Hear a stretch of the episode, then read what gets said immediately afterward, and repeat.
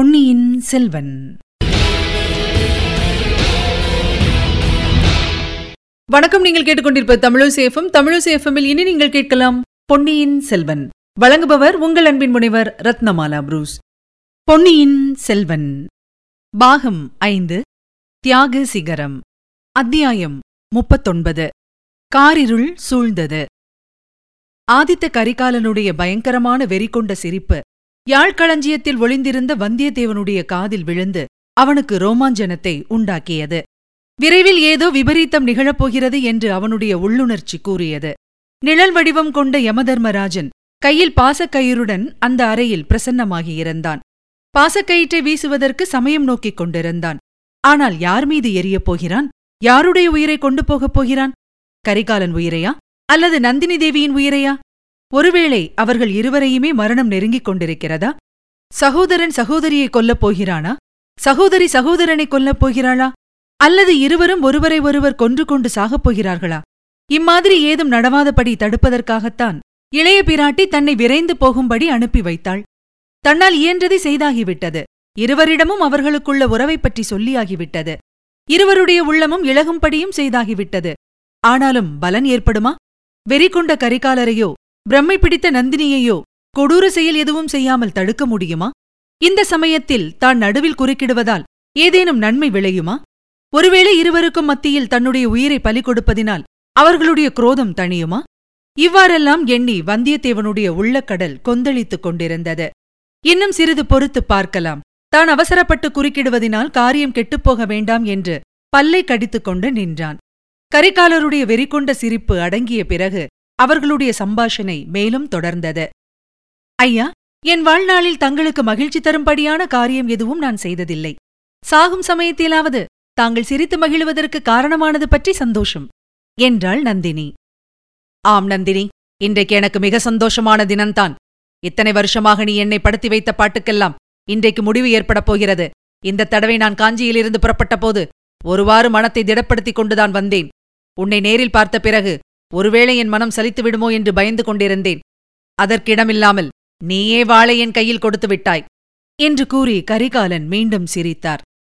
கோமகனே எனக்கும் இன்று சுபதினந்தான் தங்கள் கையினால் வெட்டுண்டு இறப்பதைப் போன்ற இனிமையான மரணம் எனக்கு கிட்டப் போவதில்லை. ஒரு காலத்தில் தாங்கள் என் கழுத்தில் பூமாலை சூட்டப் போகிறீர்கள் என்று ஆசைக்கனவு கண்டு கொண்டிருந்தேன். அது நிறைவேற முடியாமல் போயிற்று. தங்கள் கையிலுள்ள வாளை என் கழுத்தில் சூட்டிக்கொள்ளும் பேராவது எனக்கு கிடைக்கட்டும். ஐயா நேரமாகிறது. ஏன் தாமதிக்கிறீர்கள்? என்றாள் நந்தினி. பல வருஷம் தாமதித்தாகிவிட்டது இன்னும் சில நிமிஷம் தாமதிப்பதினால் நஷ்டம் ஒன்றுமில்லை. நந்தினி சற்று என்னை பார். கடைசி முறையாக என்னை பார்த்து என் கேள்விக்கு மறுமொழி சொல். பூமாலை சூட்ட வேண்டிய கையினால் நான் ஏன் உனக்கு வாழ்மாலை சூட்ட வேண்டும்? நீ ஒரு காலத்தில் ஆசை கனவு கண்டது உண்மையாக இருந்தால் இப்போது ஏன் அதை நிறைவேற்றிக் கொள்ளக்கூடாது? அதற்கு தடையாக நிற்பவர்கள் யார் என்று சொல்லு. உன்னை கொல்லுவதற்கு பதிலாக அவர்களைக் கொன்றுவிட்டு மறு காரியம் பார்க்கிறேன் என்றார் கரிகாலன். வேண்டாம் ஐயா வேண்டாம். உங்களுக்கு கோடி புண்ணியம் உண்டு. என் காரணமாக இனி வேறு யாரும் சாக வேண்டாம். யாரும் தடையாக நிற்கவும் இல்லை. என்னுடைய தலைவிதிதான் தடையாக இருக்கிறது. அந்த தடையை ஒரு நொடியில் நான் தவிடுபொடி செய்து விடுகிறேன். தலைவிதியின் பேரில் பாரத்தைப் போடாதே. பிரம்மா எழுதிய எழுத்தை நான் மாற்றி எழுதுகிறேன் பார். நந்தினி குறுக்கிட்டு பிரம்மா எழுதிய எழுத்தை மாற்றி எழுதலாம். ஆனால் ஒருவருடைய பிறப்பை மாற்றி அமைக்க முடியுமா? என்று கேட்டாள். எதை பற்றி கேட்கிறாய் நந்தினி? நமது சிறு பிராயத்தில் உன்னை பட்டர் குலத்துப் பெண் என்றும் அதனால் உன்னுடன் சிநேகம் செய்யக்கூடாதென்றும் என் குடும்பத்தினர் சொன்னார்களே. அதை பற்றியா? இல்லை நீ பட்டர் குலத்தில் வளர்ந்தவளே அன்றி அந்த குலத்தில் பிறந்தவள் அல்ல என்பதை நீயும் நானும் முன்பே அறிந்திருந்தோம். அதை பற்றி இப்போது சொல்லவில்லை ஐயா. தங்கள் அருமை நண்பர் வானர் குலத்து வீரர் கொண்டு வந்த செய்தியைப் பற்றியே சொல்லுகிறேன். பழையாறு இளைய பிராட்டி அவசரமாக சொல்லி அனுப்பிய செய்தியைப் பற்றியே கூறுகிறேன். நான் தங்கள் சகோதரி என்பதை இதற்குள்ளாகவே மறந்துவிட்டீர்களா நந்தினி அன்றைக்கு நான் உன்னிடம் அதைப் பற்றி சொன்னபோது நீ அதை நம்பவில்லை. உன்னையும் என்னையும் பிரித்து வைப்பதற்கு செய்யும் இன்னொரு சூழ்ச்சி என்றாய். பிறகு நானும் யோசித்து அதே முடிவுக்கு வந்தேன். அதை நிச்சயம் செய்து கொள்ள வேண்டுமானால். வேண்டாம் வேண்டாம். எனக்கு அதை பற்றி சந்தேகமே இல்லை. கோமகனே தங்களுக்கும் எனக்கும் இரத்த சம்பந்தம் ஏதும் இல்லை. பின் என்ன தடை நந்தினி? நான் தங்களுக்கு பாட்டனார் முறையிலுள்ள பழுவேட்டரையரை மணந்தவள். தங்களுக்கு பாட்டி முறையில் உள்ளவள். இது போதாதா? நந்தினி அந்த கதையை சொல்லி மறுபடியும் என்னை ஏமாற்ற பார்க்க வேண்டாம். உலகத்தின் முன்னிலையில் நீ பழுவேட்டரையரின் இளையராணியாக இருக்கலாம். ஆனால் உண்மையில் நீ அவரை மணந்து கொள்ளவில்லை. ஏதோ காரணார்த்தமாகவே அவருடைய அரண்மனையில் வந்திருக்கிறாய். முன்னொரு தடவை தஞ்சையில் நான் கேட்டபோது இவ்வாறுதான் கூறினாய். அப்போது நான் நமது ஆசைக் கனவை உனக்கு நினைவூட்டினேன். அதை நிறைவேற்றுவதற்கு நீ பயங்கரமான நிபந்தனைகளை விதித்தாய். பழுவேட்டரையரை கொன்று என் தந்தையையும் சகோதரியையும் சிறையில் அடைத்துவிட்டு உன்னை சோழ சிங்காதனத்தில் ஏற்றி வைக்க வேண்டும் என்றாய். வெறி கொண்ட ராட்சசினி என்று தீர்மானித்துக் கொண்டு நான் காஞ்சிக்குப் போனேன். அப்புறம் நீ என்னை விட்டுவிட்டாயா? இல்லை. ஓயாமல் ஒழியாமல் கனவிலும் நினைவிலும் வந்து என்னை வதைத்துக் கொண்டிருந்தாய். சில சமயம் அழுது புலம்பி என்னை துன்புறுத்தினாய். சில சமயம் மோகன புன்சிரிப்பு சிரித்து என் உயிரை வதைத்தாய். சில சமயம் பிச்சியைப் போல் சிரித்து என்னையும் பித்தனாக்கினாய். கோமகனே தங்களுடைய மனப்பிரமைக்கு என் பேரில் ஏன் குற்றம் சுமத்துகிறீர்கள்? தாங்கள் எனக்கு செய்த அநீதிக்கும் கொடுமைக்கும் பலனை அனுபவித்தீர்கள். அதற்கு நான் என்ன செய்வேன்? நான் மட்டும் கஷ்டப்படவில்லை என்று எண்ணுகிறீர்களா?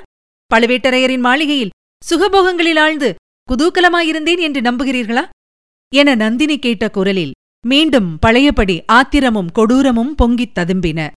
இதைக் கேட்டு வந்தியத்தேவன் பீதி கொண்டான். அவனுடைய உடம்பு படபடத்தது. ஆதித்த கரிகாலரின் ஸ்வரமும் ஏறத் தொடங்கியது. நீயும் கஷ்டப்பட்டதாகவா சொல்கிறாய்? அப்படியானால் இப்போது ஏன் நாம் ஏதேதோ பேசிக்கொண்டு வீண் பொழுது போக்க வேண்டும்? என்னுடன் புறப்பட்டு வருவதற்கு உன்னுடைய சம்மதத்தை தெரியப்படுத்து. உடனே புறப்பட்டு செல்வோம். உனக்காக நான் இந்த பெரிய சோழ ராஜ்யத்தை தியாகம் செய்துவிட்டு வர சித்தமாயிருக்கிறேன். பிறந்த நாட்டையும் தாய் தந்தையரையும் உற்றார் உறவினரையும் துறந்துவிட்டு வருகிறேன். கப்பல் ஏறி கடல் கடந்து செல்வோம். கடல்களுக்கு அப்பால் எத்தனை எத்தனையோ அற்புதமான தீவ தீவாந்தரங்கள் இருக்கின்றன. அவற்றில் ஒன்றை அடைவோம். உன்னை காட்டிலும் இந்த ராஜ்யம் எனக்கு பெரியதன்று. கோமகனே தாங்கள் ராஜ்யத்தை துறந்தாலும் துறப்பீர்கள். ஆனால் இந்த கீழ்க்குலமகள் புராதனமான சோழ சிங்காதனத்தில் ஏறுவதற்கு சம்மதிக்க மாட்டீர்கள் இல்லையா? என்று கூறிவிட்டு நந்தினி நகைத்த நகைப்பில் தீப்பொறி பறந்தது. பெண்ணே இதை வேறுவிதமாகப் பார். உனக்கு என்னை காட்டிலும் சோழ சிங்காதனம் உயர்வானதா? என்னிடம் நீ அந்த நாளிலிருந்து காட்டிய பிரியமெல்லாம் சிங்காதனம் ஏறி மணிமுகுடம் சூடும் ஆசையினால் நடித்த நடிப்புத்தானா? என்றார் கரிகாலன். ஆஹா அப்படியே வைத்துக் கொள்ளுங்கள். எனக்கு அரண்மனை வாழ்வும் அரசபோகமும் அரியாசனமும் தான் வேண்டும். இவற்றுக்காகவே பழுவேட்டரையரை நான் மணந்தேன். இவற்றுக்காகவே வீரபாண்டியரை காப்பாற்றுவதற்கு முயன்றேன். அடி பாதகி அவன் பெயரை எதற்காக இப்போது சொல்லுகிறாய்? என்று கர்ஜனை செய்தார் கரிகாலன். நந்தினி மறுமொழி கூறுவதற்கு முன்னால் அவர் தொடர்ந்து மேலும் கூறினார். ஆஹா எனக்கு தெரிகிறது. உன்னுடைய சூழ்ச்சியெல்லாம் எனக்கு இப்போது நன்றாக தெரிகிறது. வீரபாண்டியனுடைய பெயரை சொன்னால் எனக்கு ஆத்திரம் வரும். நான் உன்னை உண்மையாகவே கொல்ல வருவேன். உடனே இங்கு நீ காலால் இட்டதை தலையால் செய்ய காத்திருக்கும் வாலிப சிங்கங்களில் ஒருவன் வந்து என்னை கொன்று விடுவான் என்பது உன் அந்தரங்க நோக்கம். அடி சண்டாளி அந்த வந்தியத்தேவன் எங்கே இருக்கிறான்? எங்கே அவனை மறைத்து வைத்திருக்கிறாய்? சொல் இங்கேதான் அவன் ஒளிந்து கொண்டிருக்க வேண்டும். நீ என்னோடு வர மறுப்பதற்கு காரணமும் இப்போது நன்றாய் தெரிகிறது. ஆமாம் அவன்தான் காரணம். அவனோடு நீ ஓடிப்போக எண்ணியிருப்பதுதான் காரணம். பழுவேட்டரையரை நீ இவ்விடம் விட்டு அனுப்பியதற்கும் அவன்தான் காரணம். நீங்கள் இரண்டு பேரும் சேர்ந்து பேசிக்கொண்டுதான் இப்படியெல்லாம் சூழ்ச்சி செய்திருக்கிறீர்கள். ஆஹா எப்படி நான் ஏமாந்து போனேன்? எங்கே அந்த பாதகன் வந்தியத்தேவன்? எங்கே உன்னுடைய புதிய காதலன்? இவ்வாறு ஆதித்த கரிகாலர் வெறி கூச்சல் போட்டுக்கொண்டே கத்தியை சுழற்றிக் கொண்டு அங்குமிங்கும் அந்த அறையில் ஓடத் தொடங்கினார். ஒரு சமயம் யாழ்களஞ்சியத்தை நெருங்கி வந்தார். அப்போது நந்தினி ஒரே பாய்ச்சலாக பாய்ந்து சென்று அவர் காலடியில் விழுந்து கோமகனே இதை கேளுங்கள். உங்களுக்கு கோடி புண்ணியம் உண்டு. நான் சொல்லுவதை கேட்டுவிட்டு பிறகு எது வேணுமானாலும் செய்யுங்கள். வானர்குல வீரரை பற்றி தாங்கள் கூறுவது அபாண்டம். பூமாதேவி பொறுக்க மாட்டாள். அவருக்கு ஏதேனும் தாங்கள் தீங்கு செய்தால் என் அருமை தோழி மணிமேகலை உயிரையே விட்டு விடுவாள் தங்களுக்கு மகத்தான பாவம் சம்பவிக்கும். வேண்டாம். இதோ என் நெஞ்சை பிளந்து பாருங்கள். வீரபாண்டியருடைய வாளினாலேயே என் நெஞ்சை கீறி பாருங்கள். அதற்குள்ளே தங்களுடைய திருவுருவத்தைத் தவிர வேறு எதுவும் இராது. இது சத்தியம். சத்தியம். சத்தியம். என்று கூறிவிட்டு நந்தினி விம்மினாள். ஆதித்த கரிகாலனின் வெறி மீண்டும் சிறிது தணிந்தது போல் காணப்பட்டது. அப்படியானால் என்னுடன் வருவதற்கு நீ ஏன் மறுக்கிறாய்? அதையாவது சொல்லிவிடு. ஏன் என் கையினால் உன்னை வெட்டிக் கொள்ளும்படி தூண்டுகிறாய்? உண்மையை சொல்லிவிடு. என்று அலறினார் கரிகாலன். ஆகட்டும் இதோ சொல்லுகிறேன். என்னுடைய நெஞ்சில் தங்களைத் தவிர வேறு யாருக்கும் இடம் கிடையாது. இது சத்தியமான போதிலும் நான் தங்களுடன் வர முடியாது. தங்களை மணந்து கொள்ளவும் இயலாது. அதற்கு தடையாயுள்ள ஒரு பெரிய காரணம் இருக்கிறது. ஆம் கோமகனே. உண்மையில் அதை சொல்லுவதற்காகவே நான் இங்கே வந்தேன். தங்களையும் வரச் செய்தேன். அதை சொல்லிவிட்டு என்னை மன்னிக்கும்படி கேட்டுக்கொள்வதற்காக வந்தேன். இந்த துர்பாகியசாலியை மறந்துவிட்டு தங்கள் குலத்துக்கும் பதவிக்கும் உகந்த பெண்ணை மணந்து வாழும்படி கெஞ்சி கேட்டுக்கொள்வதற்காக வந்தேன். ஆனாலும் அதை சொல்ல தயங்கினேன். அதை சொல்லலாம் என்று நினைக்கும் போதே பயமாயிருக்கிறது. தங்களுடைய கோபத்தை கொழுந்து விட்டறியே செய்வோமோ? அதனால் இன்னும் என்ன தீங்கு நேரிடுமோ என்று அச்சமாயிருக்கிறது. தாங்கள் அமைதியுடன் இருப்பதாக வாக்கு கொடுத்தால்? சொல் நந்தினி சொல். எவ்வளவு கசப்பான விஷயமாயிருந்தாலும் கேட்டு பொறுத்துக் கொள்வேன். சற்று முன் உன்னை மறந்துவிட்டு வேறு பெண்ணை மணந்து சந்தோஷமாயிருக்கும்படி புத்திமதி கூறினாய். அதற்கே நான் கோபித்துக் கொள்ளவில்லையே. வேறு என்ன கூறினால்தான் கோபித்துக் கொள்ளப் போகிறேன்? ஆனால் மறுபடியும் ஏதாவது கற்பனை செய்யாதே. கோமகனே என் வாழ்க்கையே ஒரு கற்பனை. என் பிறப்பே ஒரு புனைக்கதை என் வாழ்க்கையை சிறிது காலம் நீடிப்பதற்காகவும் நான் கொண்ட கருமத்தை முடிப்பதற்காகவும் நான் பலமுறை கற்பனை கதை புனைய வேண்டியதா இருந்தது. இனி அதற்கு அவசியம் ஒன்றுமில்லை. இன்றுடன் என் பொய் வாழ்க்கையை முடித்துக் கொள்ளப் போகிறேன். தங்களுடைய மனத்துன்பத்தை அதிகமாக்கக் கூடாது என்பதற்காகவே சில உண்மைகளை நான் அறிந்த பிறகும் தங்களுக்கு சொல்லவில்லை. தாங்கள் என்னை வெறுத்துவிட வேண்டும் என்பதற்காகவே பல கற்பனைகளை புனைந்தேன். பல பயங்கரமான காரியங்களை செய்யும்படி கூறினேன். என் உள்ளத்தில் ஓயாத போராட்டம் நடந்து கொண்டிருந்தது. என் கடமையும் நான் எடுத்துக்கொண்ட சபதமும் தங்கள் பேரில் கொண்ட காதலும் ஓயாமல் போராடிக் கொண்டிருந்தன. இவற்றினால் நான் அடைந்த துயரத்தை சொல்லி முடியாது. கடைசியாக இன்று அந்த போராட்டமெல்லாம் முடியும் தருணம் நெருங்கியிருக்கிறது என்னை பற்றிய உண்மையை சொல்லிவிடுகிறேன். அதை கேட்ட பிறகு என்னை தங்கள் கையினாலேயே கொன்றுவிடுங்கள். ஆனால் வேறு யாருக்கும் தாங்கள் தீங்கு செய்ய வேண்டாம். வீண் பாவத்துக்கும் பழிக்கும் ஆளாக வேண்டாம். பாவம் பழி. இனி புதிதாக நான் அடையக்கூடிய பாவம் பழி என்ன இருக்கிறது? ஆயினும் சொல் நந்தினி என்னுடன் வருவதற்கு நம் இளம் பிராயத்து ஆசை கனவு நிறைவேறுவதற்கு தடையாயிருக்கும் உண்மையான காரணம் என்னவென்று சொல். அது எவ்வளவு பயங்கரமான உண்மையாக இருந்தாலும் சொல். அதோ அந்த திரைச்சிலைக்கு பின்னால் யாரோ ஒளிந்திருக்கிறார்கள் என்று நான் எண்ணிக்கொண்டிருந்த வரையில் ஒளிந்திருப்பது யார் என்று தெரியாதிருந்த வரையில் என் மனம் அமைதி இழந்திருந்தது. உன்னுடன் பேசிக் கொண்டிருந்த போது என் உள்ளம் அதை பற்றியே எண்ணமிட்டுக் கொண்டிருந்தது. ஒளிந்திருந்தவள் மணிமேகலை என்று தெரிந்த பிறகு என் குழப்பமும் நீங்கியது. உண்மை தெரியாதிருக்கும் வரையிலேதான் பயம் கோபம் குழப்பம் எல்லாம் எவ்வளவு கசப்பாயிருந்தாலும் உண்மை தெரிந்து போய்விட்டால் மனம் அமைதி அடைந்து விடுமல்லவா? கோமகனே நான் சொல்லப்போகும் செய்தியினால் தங்கள் மனம் உண்மையிலேயே அமைதி அடையட்டும். அதுதான் என் பிரார்த்தனை.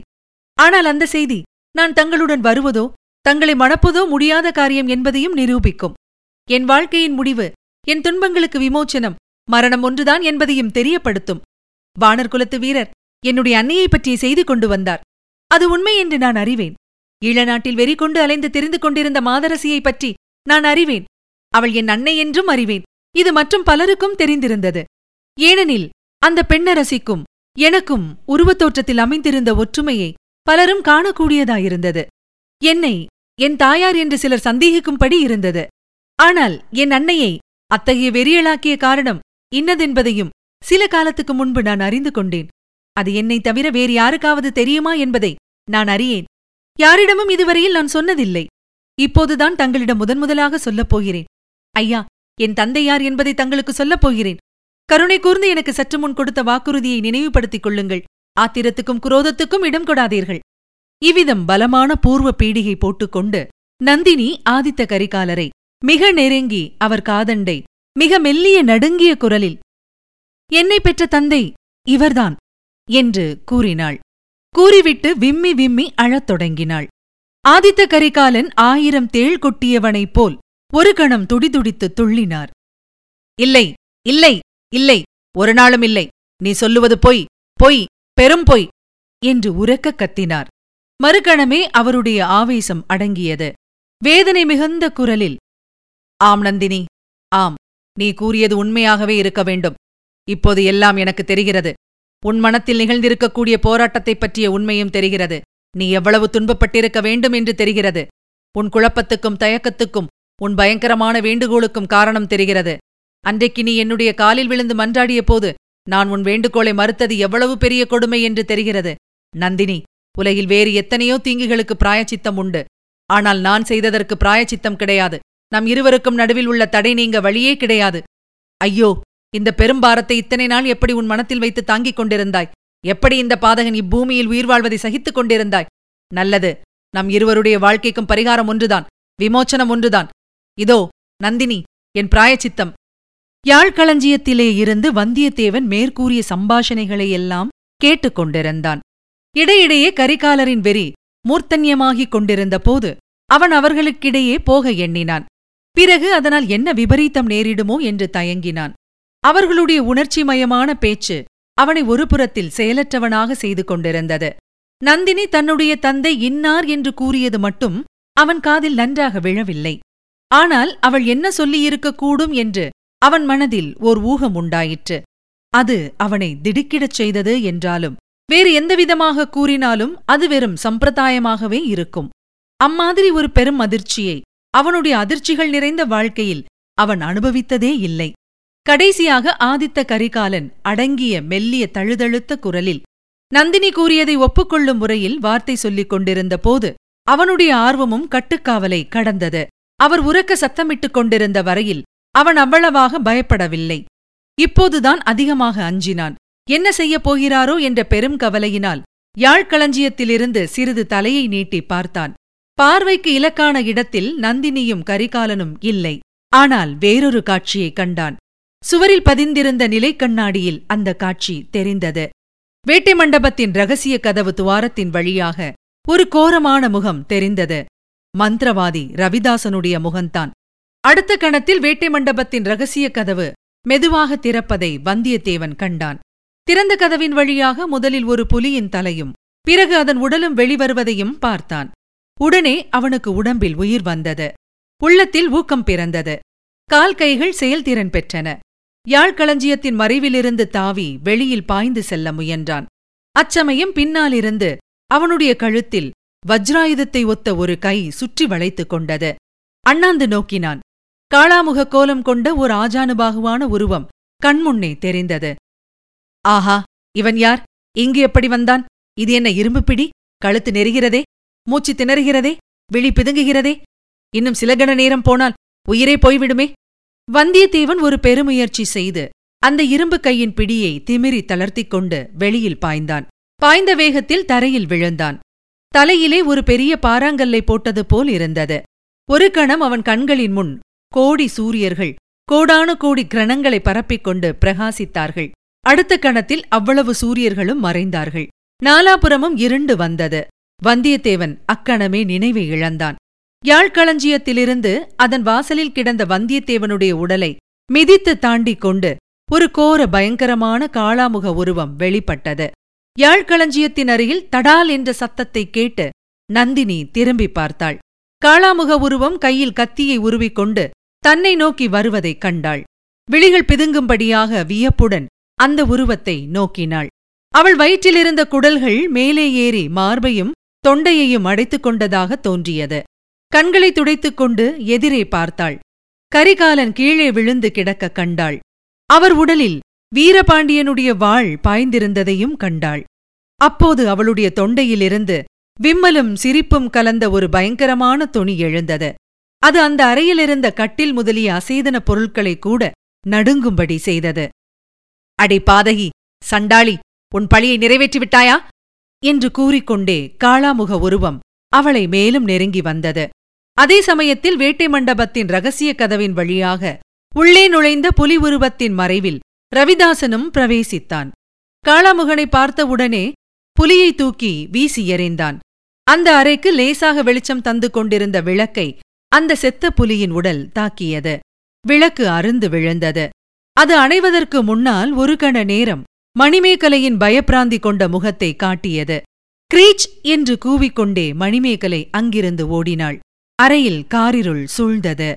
அந்த காரிருளில் சோகம் ததும்பிய விம்மல் குரலும் வெறிகொண்ட சிரிப்பின் ஒலியும் மரணத் தருவாயில் கேட்கும் முனகல் ஓசையும் மனிதர்கள் விரைந்து அங்குமிங்கும் ஓடும் காலடிச் சத்தமும் கலந்து கேட்டன.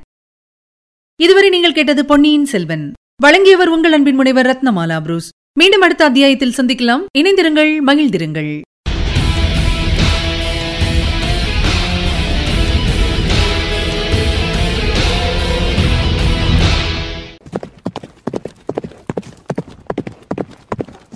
பொன்னியின் செல்வன்.